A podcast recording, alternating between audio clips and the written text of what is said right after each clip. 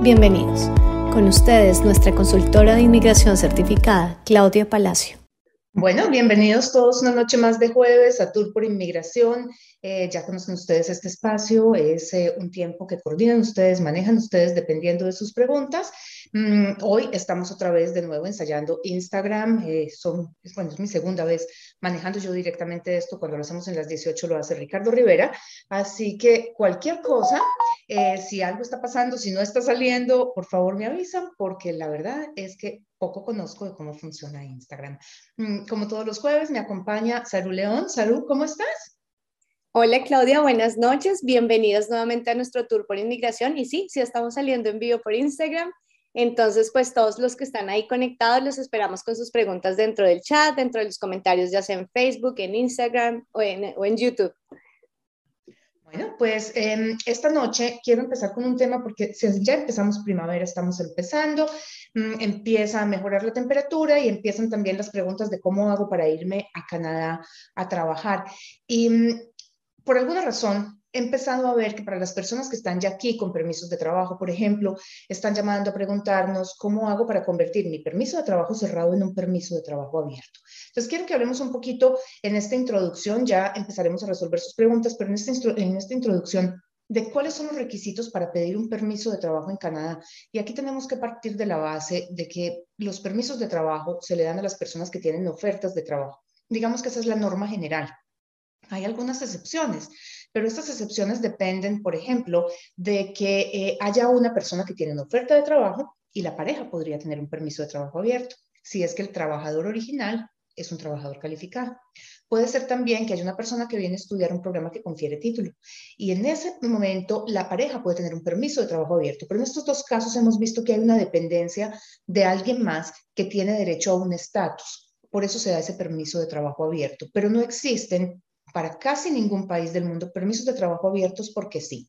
Cuando hablamos de esos permisos de trabajo abiertos, que yo les digo porque sí, es normalmente porque hablamos del International Experience Class.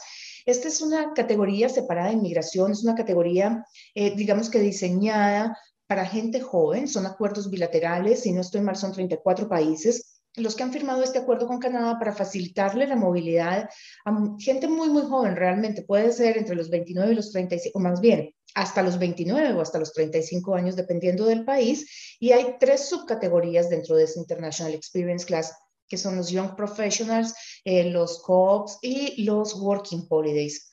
De todos esos, los únicos que son permisos de trabajo abiertos son los Working Holidays, los otros dos necesitan una oferta de trabajo. Y volvemos a donde estábamos antes. Todos los permisos de trabajo, por norma general, requieren de una oferta de trabajo. Mm, cuando hay una residencia permanente que ya está en proceso, y en esto quiero hacer claridad qué es una residencia en proceso y qué es haber hecho o presentado una intención de residencia. Cuando hay una, residencia permanente en proceso, si se me va a vencer mi, mi, permiso de trabajo, yo puedo extenderlo a través de un Bridging Open Work Permit, pero para que la residencia se considere en proceso, yo necesito haber puesto, por ejemplo, mi perfil en el Express Entry, haber recibido invitación a aplicar y haber mandado los documentos de soporte. Hay algunas categorías de nominación provincial que me permiten que yo eh, pido mi nominación, me dan mi nominación y en el proceso de residencia eh, se va a vencer mi permiso de trabajo y lo que hago es justamente pedir ese permiso de trabajo abierto mm, como parte de una persona que ya tiene un proceso de nominación y de residencia inicial. Pero por norma general yo no puedo llegar a Inmigración Canadá y decirle, señores Inmigración Canadá, yo quiero un permiso de trabajo para irme allá a trabajar en cualquier cosa punto de partida, necesitamos una oferta de trabajo. Eh, yo sé que hay muchísimas páginas web donde se puede buscar trabajo. Está en Indeed, está el Job Bank, está Workopolis, Monster, el Luta, eh, Ontario Jobs, todo lo que ustedes quieran. Pero lo que tenemos que medir aquí es cuál es la posibilidad real de que esa oferta de trabajo, más bien de que esa ese posting de trabajo se convierte en una oferta de trabajo para mí. Y aquí es importante eh, mencionar que Canadá funciona como cualquier otro país del mundo. Los contactos son importantes, una referencia es importante y de ahí el énfasis que hacemos nosotros aquí en Palacio Immigration en estos tours por inmigración con mucha frecuencia de LinkedIn, porque es una forma de crear contactos de manera virtual, pero también de demostrar cuál es, eh, digamos que nuestro perfil profesional. Nosotros en América Latina estamos acostumbrados a decir, yo soy administrador de empresas y la gente debe asumir que se hace yo. O yo soy médico y la gente asume que hago yo. Pero en Canadá, el ser médico no significa que tú necesariamente estés haciendo cirugías. puede ser que estás en la parte de investigación, puede ser que estás en de gerente de la clínica. Entonces, los resúmenes, las hojas de vida tienen, eh, que especificar qué es lo que yo hago, no mi título profesional. Este es algo que tenemos que aprender a hacer, el resumen. Usar una hoja de vida latinoamericana, traducirla y enviarla, muy factible, no nos va a llevar a la meta que nos hemos propuesto. Hay que aprender a hacer esos resúmenes canadienses y hay que aprender a generar esos contactos, porque esos son los que nos van a llevar a que este proceso realmente sea efectivo.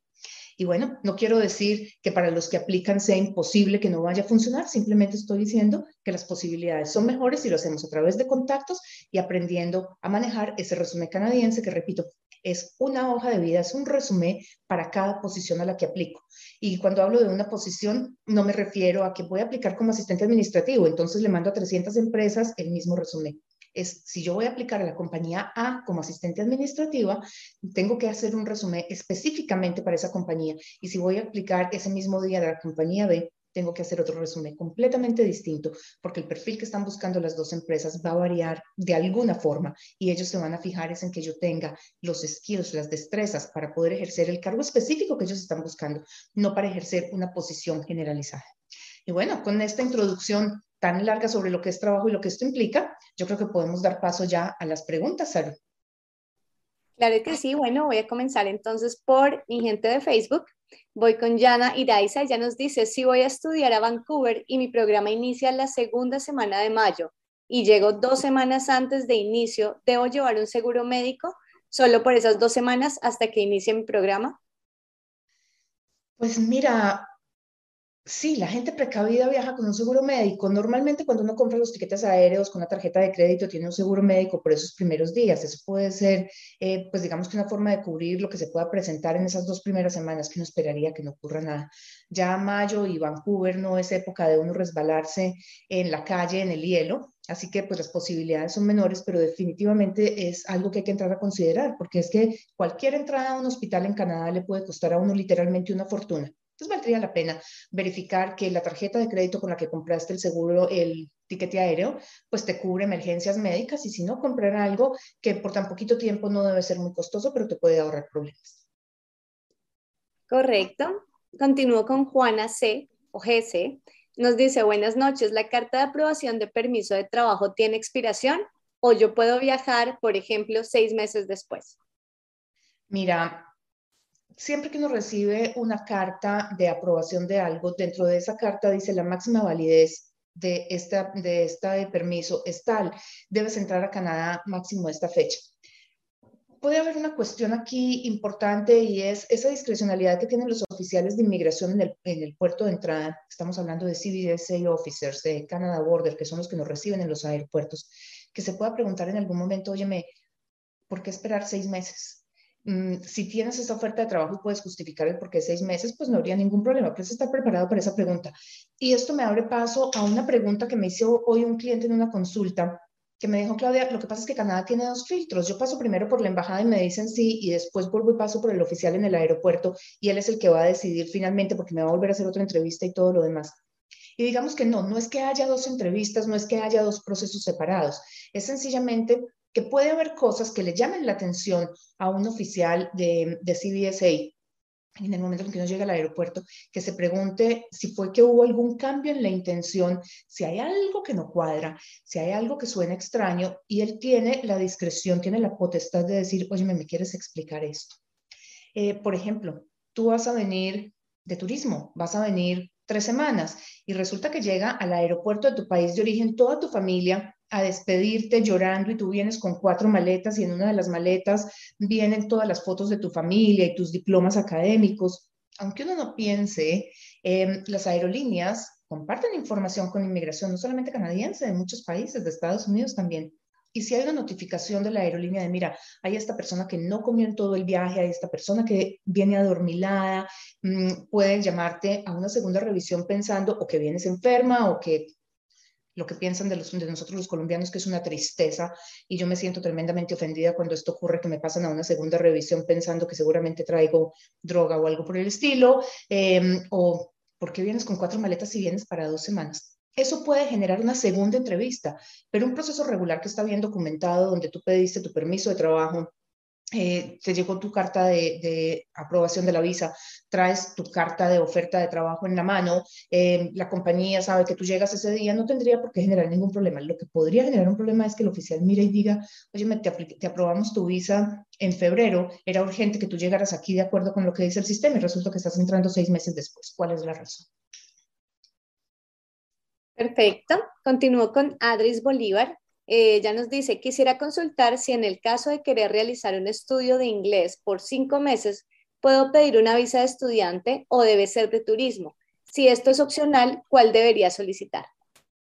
Mira, en esos casos la solicitud que se hace es una visa de turismo, pero se hace la solicitud, o sea, las formas que se llenan son de turismo, pero se entregan todos los documentos de permiso de estudio y tú vas a recibir una SX1, así se llama es una visa de turismo con autorización de estudio. Eso es realmente lo que te entregan. Y en el aeropuerto no te van a dar un permiso de estudio, te van a dar un visitor record. Si tú estás segura de que tú vienes a estudiar cinco meses y que te vas a devolver, que no se te va a ocurrir decir en el quinto mes que necesitaste más inglés, que no llegaste al nivel que necesitabas, que te gustó el país y te quieres quedar, venir por cinco meses puede ser una opción. Mm, si tú dices, bueno, yo voy con la idea de llegar a un nivel C1 en el IELTS em, y resulta que eh, voy apenas con un B1, pero raspado, o sea que es factible que yo necesite 5, de pronto 6. Mi sugerencia sería que pidieras un permiso de estudio con una carta de aceptación para estudiar un programa de seis meses. Cuando tú tienes un permiso de estudio, pues tienes la posibilidad de extender tu, permiso de estadía estando dentro de Canadá. O sea, sería un solo proceso, decirle a inmigración, señores inmigración, yo me voy a quedar aquí estudiando dos meses más o seis o un año, lo que sea, eh, porque voy a continuar con este proceso. Cuando tú llegas con una SX1, que es la del visitante con autorización de estudio, tú no puedes decirle a Canadá, señores Canadá, yo estoy aquí, me quiero quedar aquí. Tú tienes que decirle, señores Canadá, yo estoy dentro de Canadá, entonces quiero extender mi estadía como visitante y aquí la mando y me lo va a revisar el Consulado de Canadá en Estados Unidos, porque es como funciona, no, discúlpeme, esa la va a revisar Edmonton eh, diciendo, te puedes quedar aquí como turista, pero mi permiso de estudio yo no lo puedo mandar a Edmonton y no lo puedo mandar a Ottawa, que son las oficinas aquí dentro de Canadá. Me toca decirle, señores Canadá, yo estoy aquí como turista, ya mandé mi extensión, me la va a revisar cualquiera de las oficinas internas, ahora quiero un permiso de estudio y esta me la tiene que revisar uno de los consulados afuera de Canadá. O sea, tengo que manejar dos procesos y tengo que coordinar los tiempos.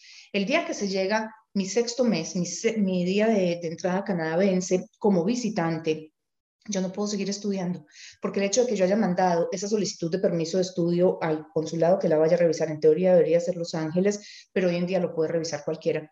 El hecho de que yo lo haya mandado no me mantiene en maintain status que, o el implied status de antes, que era lo que me permitía a mí seguir haciendo lo que venía haciendo hasta que inmigración tomara una decisión se vuelve una, una, aplicación un poquito complicada, un poquito confusa, es de manejar los tiempos, me descuadra la vida porque el permiso de afuera se puede demorar cuatro meses, a mí me queda aquí solamente un mes, entonces estudio un mes, me toca suspender tres meses hasta que me llegue mi permiso para poder volver a empezar a estudiar.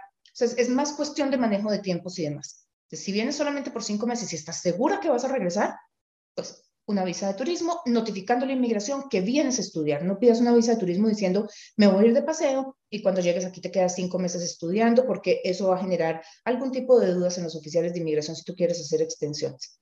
Pero si estás pensando que pueden ser cinco o de pronto seis, mi sugerencia es vende una vez por seis. No pasa nada si te devuelves antes, pero si te quieres quedar o te toca quedarte, eso va a complicar un poquito los procesos.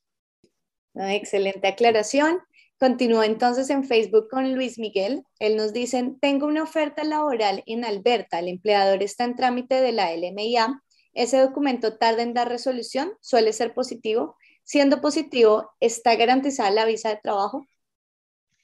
Mira, mm, el tiempo de procesamiento depende de la ocupación. Eh, digamos que promedio puede ser tal vez tres meses, cuatro meses. Mm, cuando es positivo, hay unas buenas posibilidades de que te aprueben tu permiso de trabajo siempre y cuando tú puedas demostrar que cumples con los requisitos. Em, para que ese permiso, eh, o más bien el LMIA, sea aprobado, el empleador se tiene que asegurar de demostrar que no consiguió residentes o ciudadanos canadienses con ese perfil. Y ahí hay uno de los problemas en inmigración. Eh, traemos muchísima gente a Canadá con el EMIAS, es un proceso que se usa muy regularmente, pero no es un proceso, digamos, que sea sencillo, porque hay que publicar, o sea, por ley tenemos que publicar en tres eh, páginas distintas esta posición pero normalmente tres nos puede dejar una discreción del oficial de inmigración que a mí no me gusta mucho, eh, lo que significa que publicamos en cinco o seis páginas y aparecen un montón de candidatos. Si tu perfil es muy específico, demostrar eso, pues digamos que no va a generar muchas complicaciones. Si es un permiso en términos normales, digamos lo general, por ejemplo, un administrador de empresas, la intensidad de la búsqueda tiene que ser mucho más alta y corremos un riesgo de que el oficial del ISDC, del Departamento de Trabajo de Canadá, diga, mira, yo creo que Canadá tiene en este momento suficiente gente con este perfil, entonces en ese momento podría negar, el LMIA. Eh, es un trabajo conjunto de la compañía y de, del consultor de inmigración demostrarlo del abogado de inmigración, demostrar que eso no se pudo lograr y cómo no, y por qué razones no se pudo lograr. El idioma que es una de las cosas que me preguntan a mí muchísimo. Me dicen, mira, Claudia, lo que pasa es que yo voy a trabajar en un restaurante latino y pues tengo que hablar español.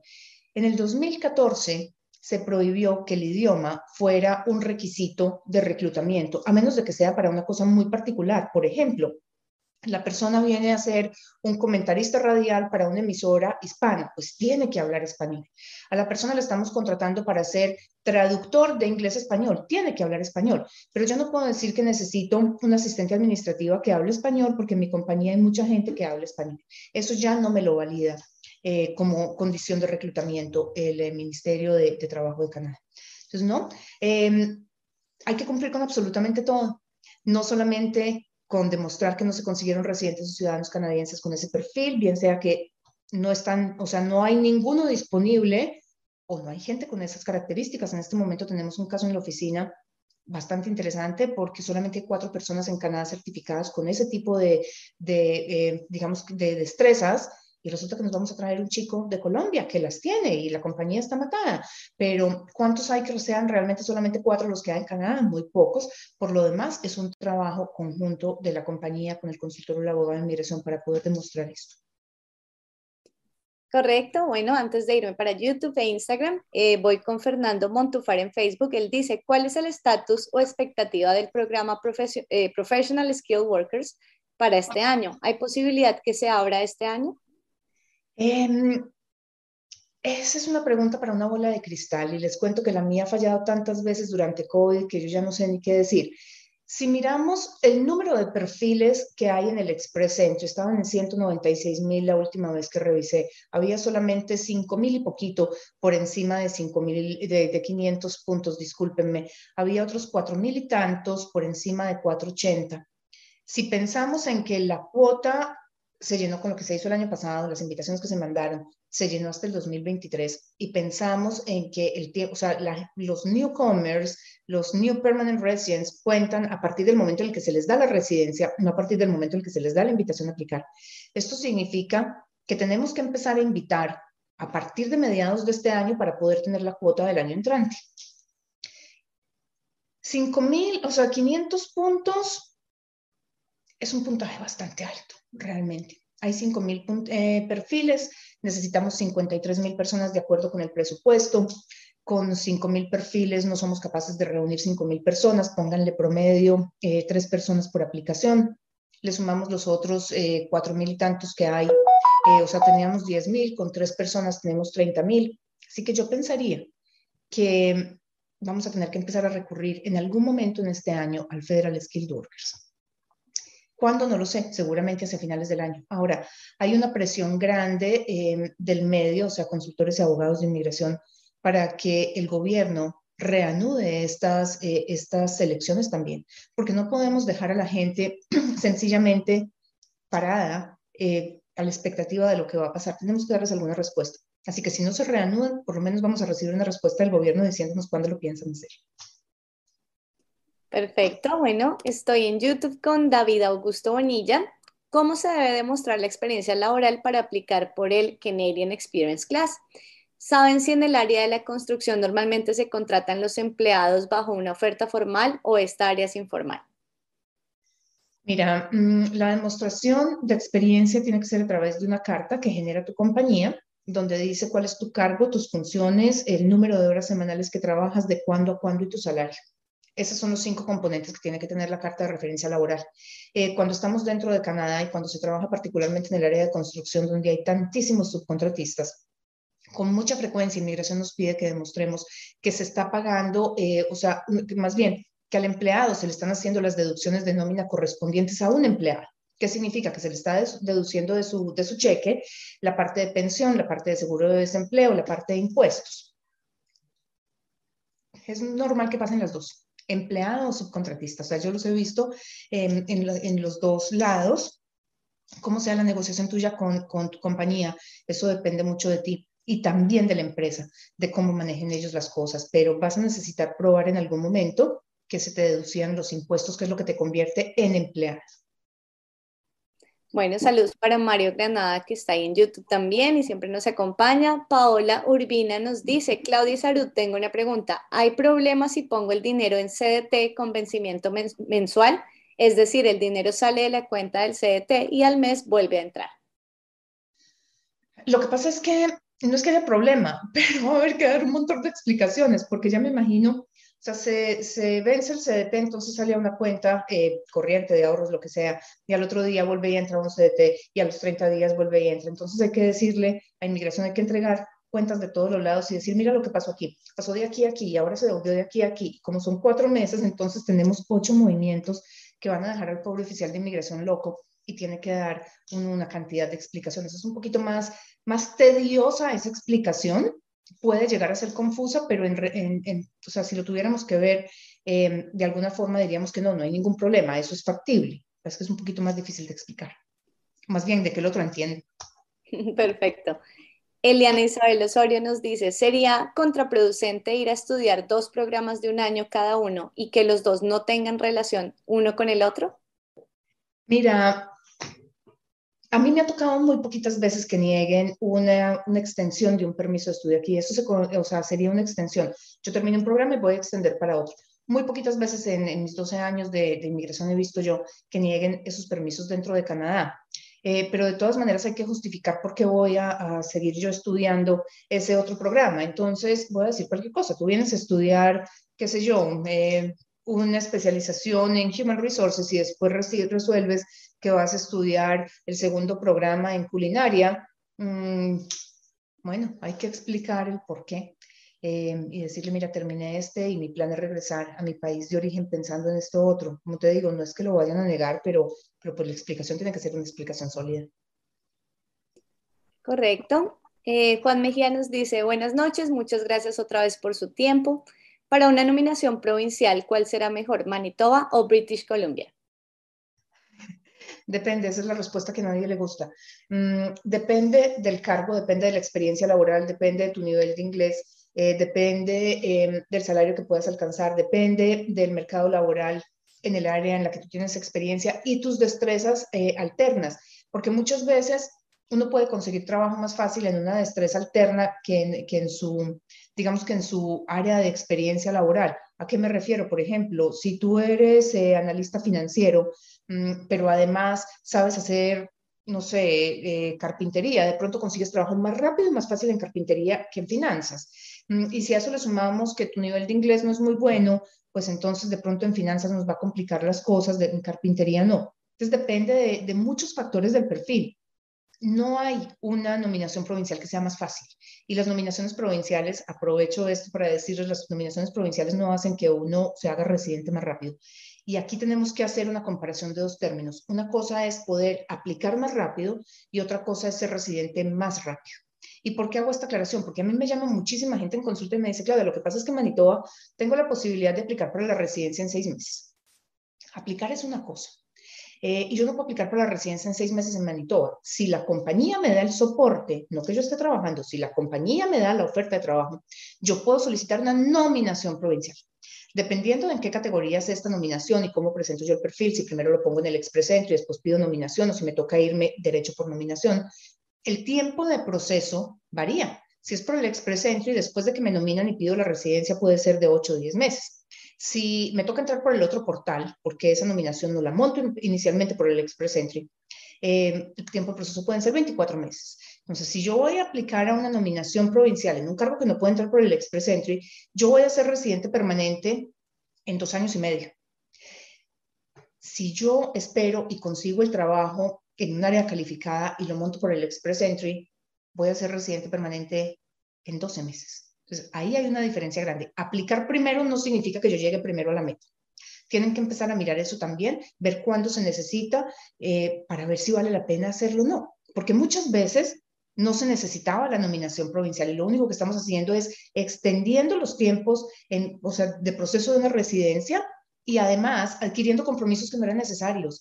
Mm, yo hago mucho énfasis aquí en estos lives en que las nominaciones provinciales generan un compromiso. Cuando miramos en qué se basa una nominación provincial, esto es un soporte que te da una compañía normalmente con una oferta de trabajo para que la provincia en la que tú estás residiendo le pida al gobierno federal que te dejen quedar para darle soporte a la empresa para poder crecer la economía de la provincia. Entonces, si ustedes se fijan, es una cadena de favores. Cuando la compañía va a dar el soporte, cuando se va a mandar la solicitud de nominación, la compañía y el candidato firman un documento, lo firman ambos. La compañía dice, yo voy a seguir empleando a Claudia Palacios, se le estoy ofreciendo una posición de consultora de inmigración y yo la voy a seguir em, empleando por lo menos por un año más después de la residencia o de manera indefinida.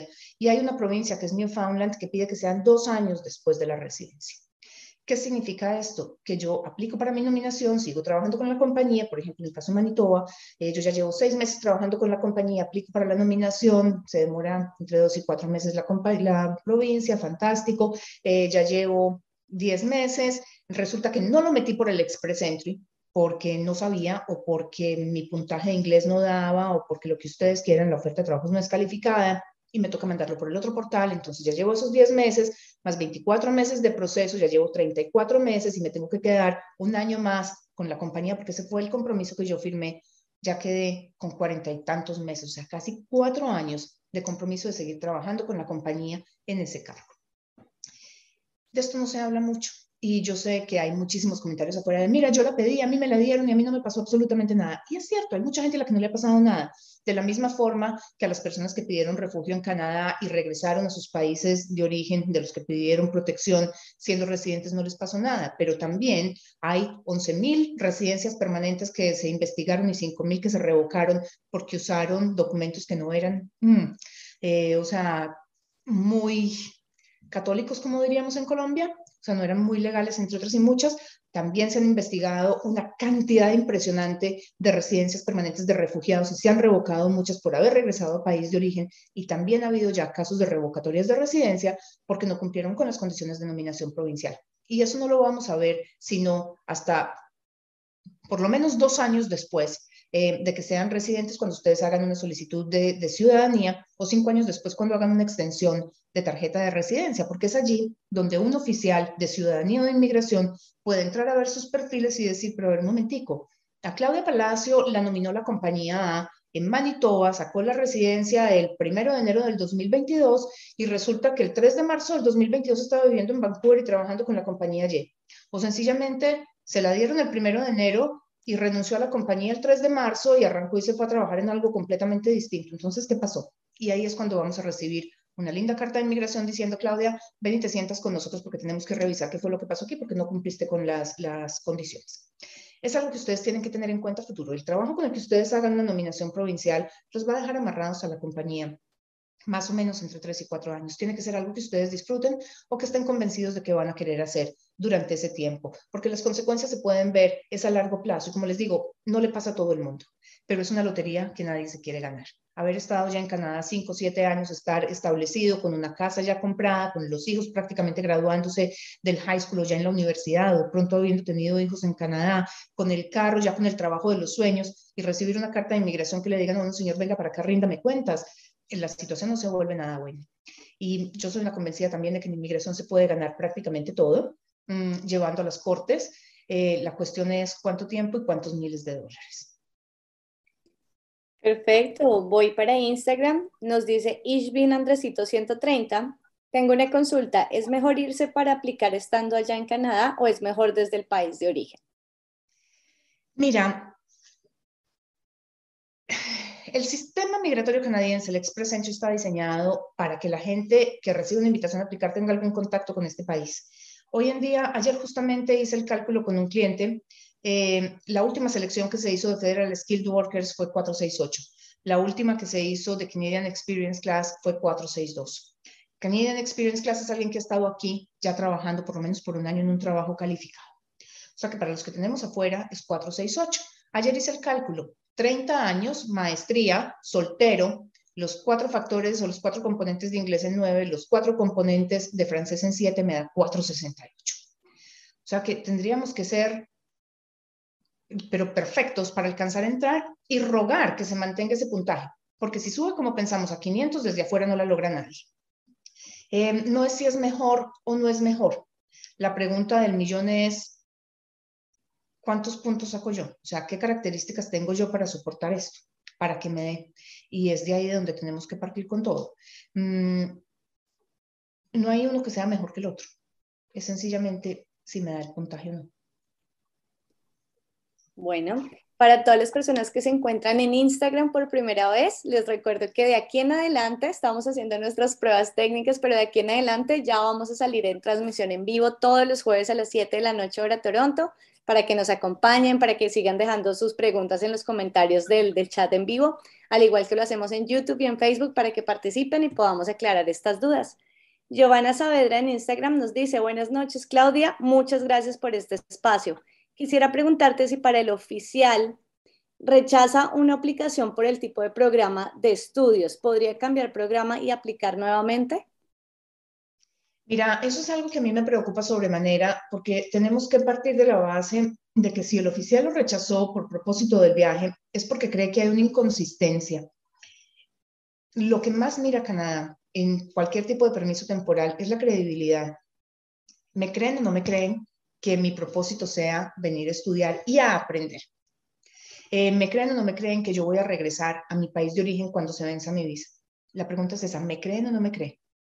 Resulta que tú le dices en tu primera carta de inmigración, mira, es que lo que yo me sueño en la vida es ir a estudiar marketing management porque es mi sueño. O sea, yo ya estoy metida en la carrera administrativa, manejo las redes sociales de la compañía y me sueño ir a, a estudiar marketing para poder volver aquí con el inglés y no sé qué te lo niegan porque el oficial dice, tiene ningún sentido, o sea, no, su carta de referencia es del área financiera y pues no, no va.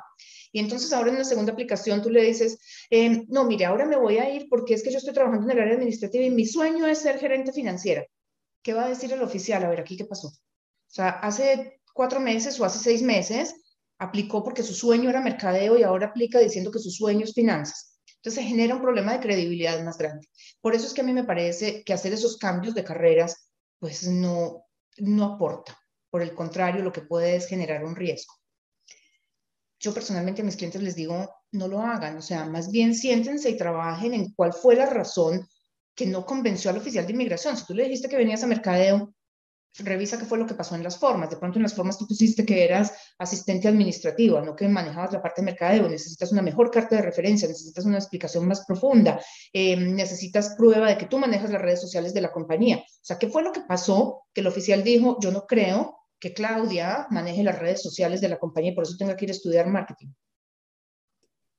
Bueno, Andrés Otálvaro 14 en Instagram también nos hace una pregunta eh, por, el, por ese lado de la, del parte de programas. Él nos dice, ¿podemos cambiar el programa cuando un ATIP dice que no voy a estudiar algo que mejore mi perfil?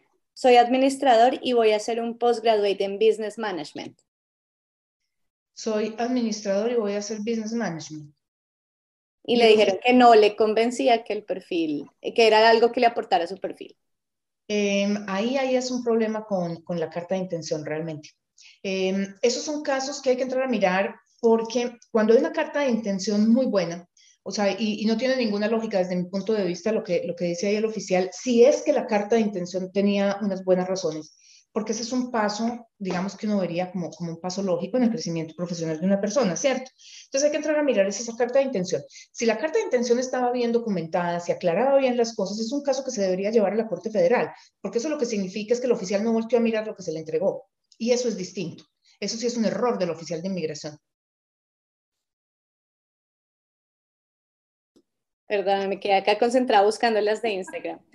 Ahora me distraje. Listo. Eh, Cata Porero R nos dice, ¿cuánto se está demorando la respuesta de la visa de estudios para colombianos? En promedio se están demorando tres o cuatro meses, es lo que hemos visto en la oficina recientemente, pero digamos que los tiempos son generales, o sea, no, no hay uno específico para Colombia, uno para México como existía antes, casi que pareciera que los estuviera decidiendo todos la misma oficina, aunque llegan con nombres de oficinas distintos, porque realmente los tiempos de proceso son bastante similares.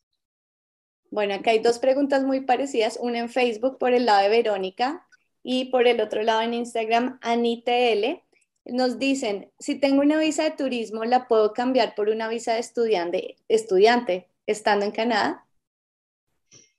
Mm, yo prefiero no hacer ese tipo de cambios, honestamente. Y vuelvo al tema de la credibilidad. Yo pido una visa de turismo y le estoy diciendo a Canadá, yo voy a ir 15 días, 3 semanas de paseo porque quiero ir a conocer las cataratas del Niágara, la CN Tower y quiero ir a, no sé, a esquiar a Montreal, seguramente. Llego aquí, estoy en los tres semanas y resulta que me meto a estudiar, mm, porque puedo estudiar los seis primeros meses sin un permiso de estudio y a los cinco meses le digo a Canadá, mira, yo quiero cambiar esto a un permiso de estudio porque quiero estudiar aquí, no sé, contabilidad.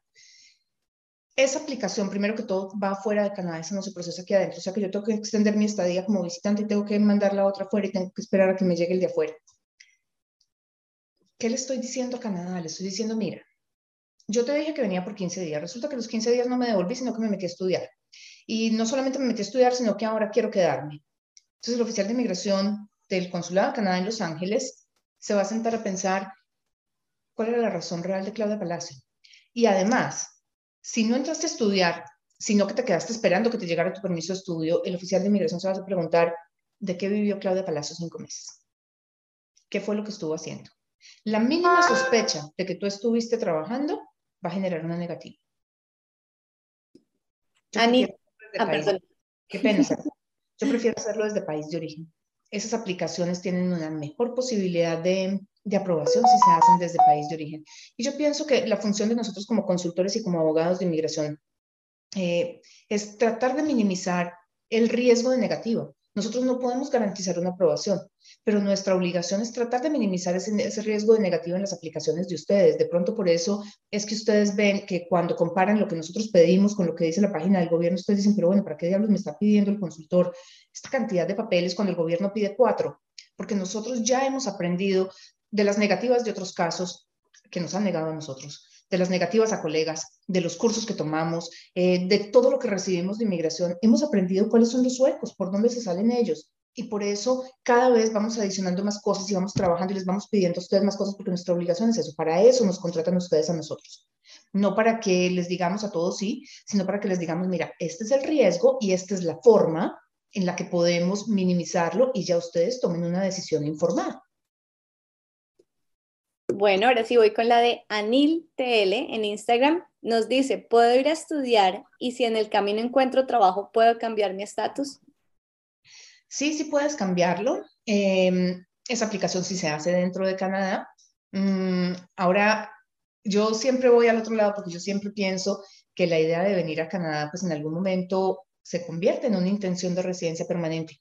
Antes de, de cambiar ese estatus, asegúrate de que con esa oferta de trabajo vas a tener los puntos para poder sacar la residencia o que la compañía te pueda dar el soporte para una nominación, igual que lo deberías hacer antes de registrarte en un programa para que de pronto no te lleves el susto de que el programa que, que escogiste está en una provincia donde no tienes posibilidad de sacar la residencia. Perfecto. Evelyn Nevares en Facebook nos dice, hola, ¿qué tal? Mi duda es sobre CUSMA. Yo soy de México con un Open Work Permit porque está a punto de expirar pero ya tengo un trabajo en una empresa canadiense de consultoría como manager. ¿Cuáles serían los pasos que mi compañía tendría que seguir para ofrecerme trabajo bajo el CUSMA? Si yo revisé y cumplo los requisitos y si me dieran la oferta de trabajo, ¿podrían darme esa oferta, perdón, ¿podría esa oferta darme los 50 puntos para la residencia?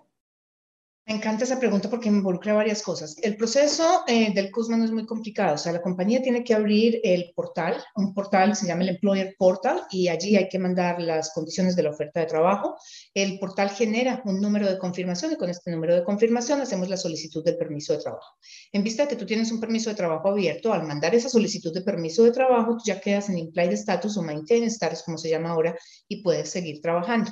Como es un CUSMA, es un LMI exempt, Para tú pedir los 50 puntos adicionales, tienes que esperar a trabajar con la compañía por lo menos por un año y la compañía te tiene que dar una carta diciendo yo te voy a seguir empleando de manera indefinida por lo menos por un año. Es distinto a lo que pasa con los LMIAs. En el LMIA yo puedo pedir los 50 puntos en el momento en el que me dan el LMIA con la carta de la compañía. Pero es mucho más rápido y más sencillo el proceso a través de un tratado de libre comercio. Por eso también, pues buenísimo. Yo utilizaría el CUSMA. A mí me encantan los tratados de libre comercio. Mm, ten en cuenta que los gerentes no están en el CUSMA, eh, tiene que ser un cargo profesional código A, que son los que están allí, a menos de que sea un management consultant, que es considerado un código A, no es considerado un código cero. Acordémonos que los managers son código cero.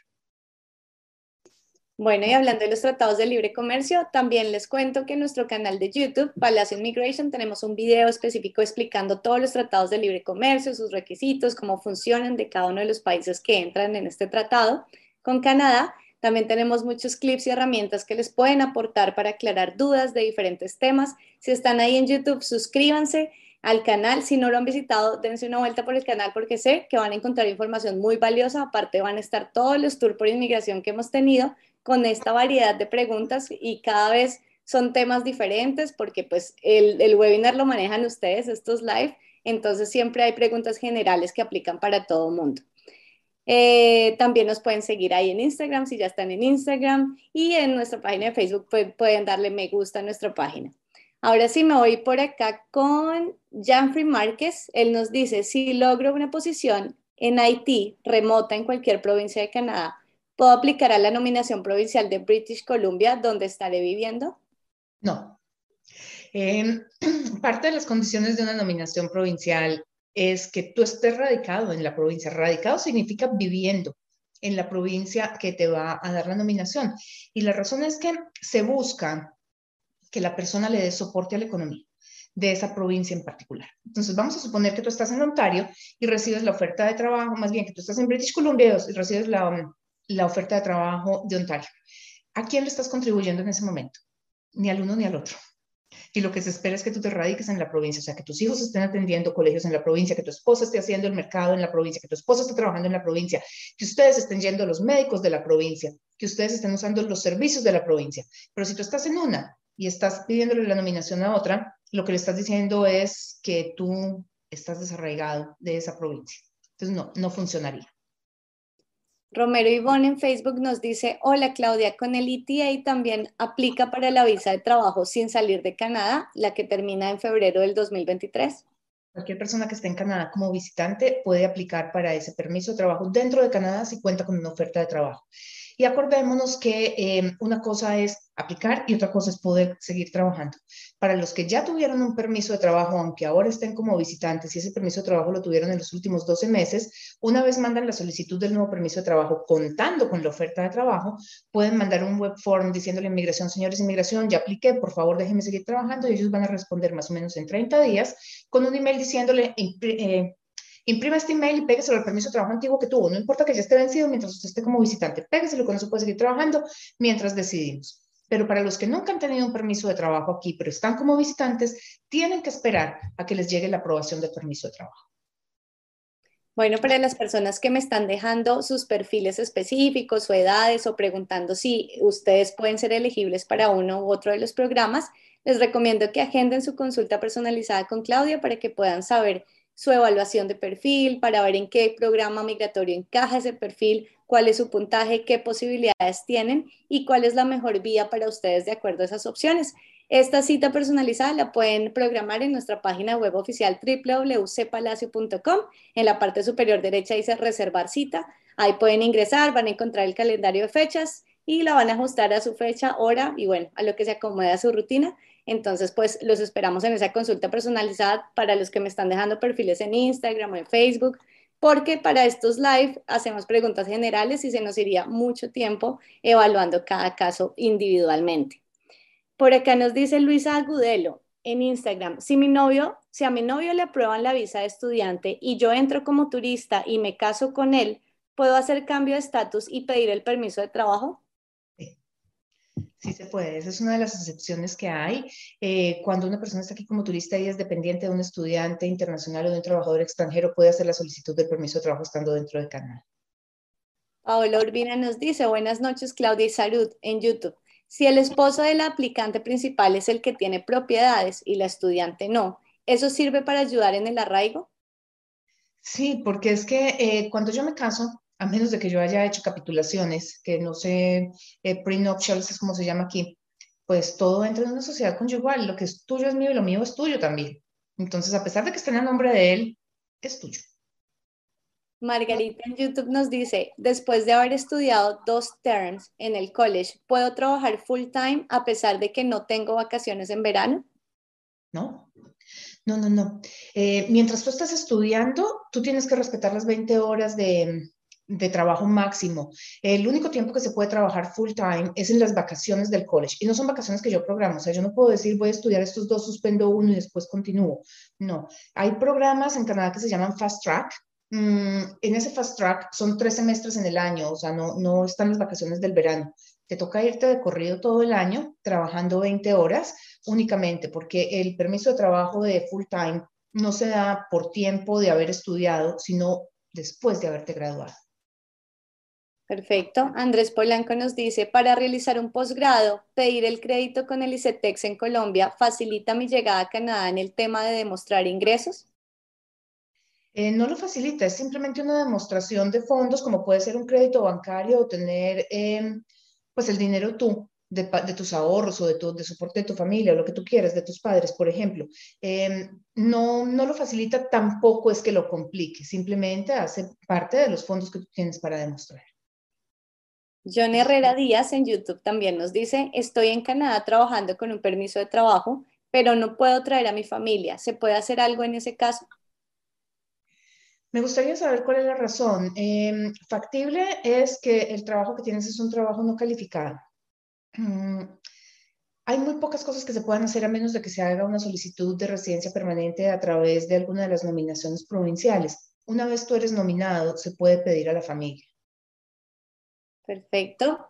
Yesenia nos dice, necesito pedir asilo político con mi hija. ¿Qué pasos me recomiendan seguir? Soy de Colombia. Miran, yo desafortunadamente no manejo eh, procesos de refugio. Refugio se puede pedir solamente estando dentro de Canadá.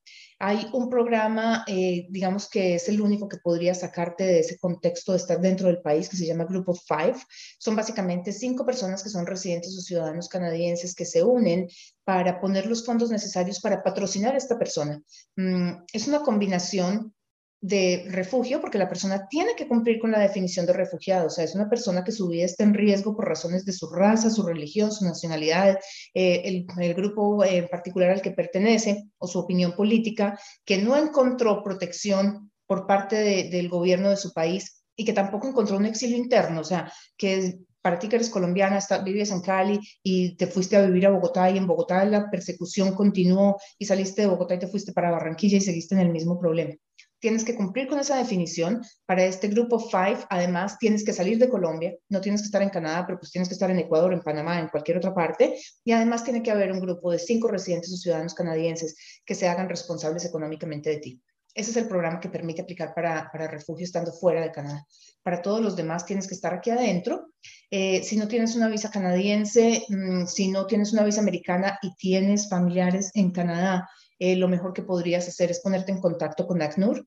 Este es el High Commissioners for the Refugees, es una de las divisiones de las Naciones Unidas em, que está allí para dar soporte a las personas que están corriendo riesgo. Perfecto. Johanna Lady en Facebook nos dice, la solicitud de permiso en Colombia, ¿dónde las revisan? Normalmente las revisa Bogotá. Sin embargo, hemos encontrado decisiones tomadas, creo que en todas partes del mundo durante los últimos dos años en, Abu Dhabi, en Arabia Saudita, en la India, en Trinidad y Tobago. Eh, hemos encontrado tomadas aquí en Canadá, en Edmonton. Mm, hemos recibido de todas partes, porque esto en medio de todo se está globalizando. Y eso es lo que tenemos que entrar a entender, que en el momento en el que se va generando un inventario muy alto, inmigración simplemente redistribuye las cargas y le entrega a otra oficina. Por eso fue que a partir de febrero del año que fue 2020, eh, se empezaron a pedir todos los documentos traducidos. Antes se podían mandar en el idioma de país de origen, porque yo sabía que si era, o sea, si yo soy ciudadana colombiana, vivo en Colombia, la embajada que revisa es Bogotá, entonces pues mandaba en español. Eh, pidieron que se mandara todo traducido, o sea que ya traían el plan de que esto se iba a globalizar y allí fue cuando nos dimos cuenta que sería, Saru, cuando empezamos a recibir la racha de negativas que, que hubo cuando empezó COVID, que fue a finales de junio, julio tal vez, que empezamos a ver decisiones tomadas en el Medio Oriente. Y ahí fue cuando entendimos, mm, esta es la razón por la que lo necesitaban en inglés, porque pues en el Medio Oriente no vamos a encontrar un oficial que hable español. Entonces debería ser Bogotá, pero puedes esperar recibir una carta de cualquier país del mundo realmente. Francisco Tocornal 59 en Instagram nos dice, si alguien se casa con un canadiense, ¿cuánto tiempo la persona obtiene la residencia o por cuánto tiempo? Mira, el tiempo de proceso puede ser de uno o dos años, dependiendo de, cómo apliquen. Si aplican a través del portal, em, se va a demorar más o menos un año. Es una aplicación, no es electrónica porque no es que sea digitalizada, es escaneada. Eh, se va a demorar más o menos un año. Si aplicas en papel, o sea, metiendo todos los papeles en un sobre y mandándolo por correo, se va a demorar dos años. La residencia permanente siempre se la dan a uno, bueno, aquí hay que aclarar términos, pero los va a enredar más la vida. Eh, la residencia permanente o ser residente permanente es un estatus. La tarjeta de residencia es la que tiene una vigencia de cinco años. A los cinco años, si yo quiero salir de Canadá y volver a entrar, yo necesito renovar esa tarjeta. Yo me puedo quedar como residente permanente con mi tarjeta vencida aquí adentro 40 años y no pasar absolutamente nada. Mi estatus no lo pierdo. Cuando se vence la tarjeta, lo que no puedo hacer es entrar. Entonces, la residencia es igual para todo el mundo. Son cinco años la tarjeta de residencia, no importa si tú la quieres por refugio, por el Express Entry, por el patrocinio, lo que quieras, siempre va a ser lo mismo. Para los que llevan aquí años viviendo, que no han renovado sus tarjetas de residencia, que hay muchísima gente que le pasa, no han perdido el estatus, están bien, están tranquilos, siguen con los mismos derechos eh, de cuando les llegó su residencia. Lo único es que si van a salir de vacaciones a alguna parte, tienen que pedir un documento de viaje para regresar o renovar con anticipación sus tarjetas. Perfecto. Melissa Mancas 14 en Instagram nos dice, cuando niegan por mostrar tu interés de quedarte en Canadá, ¿es recomendable cambiar tu carta? Lo que pasa es que vuelve y juega la parte de credibilidad. Si yo ya dije que mi intención era quedarme, ahora digo que mi intención es devolverme, me van a decir, bueno, al fin qué. Em, hay un recurso en la ley de inmigración, que es el, dual intent, em, donde se puede decir, mira, existe la posibilidad de que yo me quede, pero no me voy a quedar de manera em, indocumentada. Entonces, si no me la dan, yo me devuelvo por esta razón. Ya no podemos cambiar el discurso. Ya lo que tenemos que hacer es explicar ¿cómo documento yo que no voy a infringir la ley? Y antes de continuar con las preguntas, me gustaría, Claudia, que nos eh, explicaras un poco en qué consiste la consulta contigo, esta consulta personalizada que yo menciono, puesto que tenemos muchas personas que nos están viendo por primera vez, entonces es bueno explicarles por qué es tan importante tener este plan migratorio o la asesoría de un consultor como tal. Mira, eh, ¿En qué consiste la consulta? yo siempre me siento con ustedes en Skype em, a revisar primero ese perfil, cuál es la intención de ustedes, cuál es el plan a futuro, qué es lo que quieren y empezar a mirar el perfil, dónde se acomoda más fácil. Para los que ya están aquí y tenemos que encontrar alternativas porque ya el puntaje no da, porque las cosas no funcionaron, porque ya aplicaron por el PGWP y resulta que no consiguieron el trabajo, lo que sea, pues tenemos que buscar alternativas. Para los que están afuera, lo que hacemos es planeación. Mm, ¿Qué revisamos? el puntaje en el Express Entry. ¿Por qué siempre arranco por el Express Entry? Pues porque es el que maneja el 70% del 70%. O sea, la clase económica es el 70% de la inmigración canadiense y el 70% de la clase económica se maneja a través del Express Entry. ¿Qué no se maneja a través del Express Entry? Las nominaciones provinciales y rurales que todavía no están vinculadas al sistema, bien sea porque es un trabajo no calificado o sencillamente porque las, eh, rurales no están vinculadas al Express Entry, hay que mandarlas en papel. Entonces, arrancamos por el Express Entry. Si no nos da, empezamos a mirar cómo podemos subir esos puntos en el Express Entry, una oferta de trabajo, cerrar ese permiso. De pronto, el Tratado de Libre Comercio, si son ciudadanos de esos países, o un LMIA, subir el nivel de inglés, aprender francés, qué pasa con la pareja. Puedo hacerlo por la pareja, cuál estudia, cuál trabaja. Em, si no nos da por ahí, nominación provincial. ¿Dónde está esa ocupación de ustedes en alta demanda? ¿Qué destrezas adicionales tenemos, aparte de lo que yo sé hacer, como les decía ahora, soy financiero, pero resulta que además, eh, no sé, me he dedicado toda la vida a hacer desarrollo de software, entonces miremos a ver si puede ser por ese lado, aunque eso sea lo que hago por hobby. Em, ¿Cuál es el mercado laboral de la provincia? ¿Dónde está el programa que quieren estudiar? ¿Tienen algún contacto que les pueda dar una oferta de trabajo? Mm, ¿Tienen las destrezas? ¿Saben cómo manejar un LinkedIn, por ejemplo, para poder... Em, conseguir esos contactos, para poder conseguir esa oferta de trabajo. Y empezamos a jugar con las alternativas. Normalmente, pues encontramos cuatro o cinco alternativas. Em, hay unas que yo les digo, esta me parece a mí más viable. Hay otras que les digo, esta me parece peligrosa, pero se ajusta a lo que ustedes quieran. Y ya ustedes deciden cuál es el riesgo que quieran tomar. Porque como les decía al principio, aquí lo que se trata es de tratar de minimizar el riesgo de una negativa. Lo que nos tenemos que acordar es que el estudio no nos da derecho a la residencia, trabajar no nos da derecho a la residencia, nos abre la puerta, nos da puntos, nos ayuda a subir ese puntaje, pero tú puedes venir con una oferta de trabajo a Canadá. Tengo en este momento un caso, una persona con la que hablé justamente ayer, eh, es un, un intracompany transferí mexicano, vicepresidente de una compañía, mm, su nivel de inglés no es muy alto y a pesar de tener 200 puntos adicionales, no llega a los 7 en, en inglés, que es lo que se requiere por tener un código A de tal manera que no es elegible para aplicar para residencia. Entonces, el trabajo no nos garantiza una residencia, nos abre la puerta. El estudio igual. Cada año que pasa yo pierdo puntos por educación y lo que pierdo eh, por, eh, por edad, lo que pierdo por edad lo tengo que recuperar por otro lado. ¿Cómo lo recupero? Con inglés, con francés, con oferta de trabajo, no sé. Entonces, es empezar a jugar con todo esto, eso lo hacemos en la, en la consulta y como les digo, estas son las opciones me parece que la más sencilla, la más viable es esta, pero pues ya ustedes toman una decisión de cómo lo quieren manejar. Bueno, nuestro email de contacto para, para todos estos procesos, para iniciar o para solicitar la consulta es hola.cepalacio.com, el que tienen ahí arriba. lo pueden anotar, me pueden escribir, siempre estoy ahí respondiendo a sus mails. También, como les dije, la, la cita la pueden agendar directamente en www.cepalacio.com. Ahora sí, hay una pregunta de José Antonio Contreras, él nos ha hecho varias preguntas durante la transmisión y sé que esto le atañe a muchas personas. Él nos dice que qué oportunidad tienen los venezolanos de solicitar una visa de trabajo o de estudiar inglés o simplemente de venir a Canadá. Mira, em, una visa de trabajo es factible porque es que finalmente tienes el soporte de una compañía. Tenemos que tener esa, oferta de trabajo, tenemos que ser un LMIA porque em, Venezuela no tiene tratado de libre comercio con Canadá, así que nos toca irnos por un LMIA, pero se puede hacer perfectamente. Una visa de turismo, digamos que la situación en Venezuela, aunque no queramos creerlo, ha venido cambiando. Y mm, a pesar de que no tenemos los índices de aprobación como los teníamos antes del 2009, pues sí ha venido mejorando un poquito, ha subido un poquito demostrando que se tiene el arraigo, que se tiene un trabajo bien remunerado, porque además estamos viendo que hay muchísima gente en Venezuela que recibe su remuneración en dólares americanos, incluso muchos reciben su sueldo en cuentas americanas, o sea, esto facilita las solicitudes de permisos temporales como de estudio y de visitante. Es cuestión, o sea, son, son aplicaciones que siguen teniendo, pues digamos que un grado de escrutinio mayor y que requieren más trabajo, pero digamos que no estamos tan horribles como estuvimos en el 2000, que sería esto, 2015, 16, 17, donde uno veía un caso venezolano y ya de una vez empezaba a echarle bendiciones porque sabía que había que pedir un milagro para que lo aprobaran. Hoy en día ya no es tan horrible. Em, se dan aprobaciones con, con, mucha más frecuencia. El pasaporte venezolano se sigue respetando los cinco años de vigencia a partir de la del último vencimiento, que eso es un, em, pues un reconocimiento que le hizo eh, Canadá a Venezuela justamente por los problemas para los pasaportes. Así que nada, es cuestión de buscar la oferta de trabajo, de iniciar el proceso bien documentado.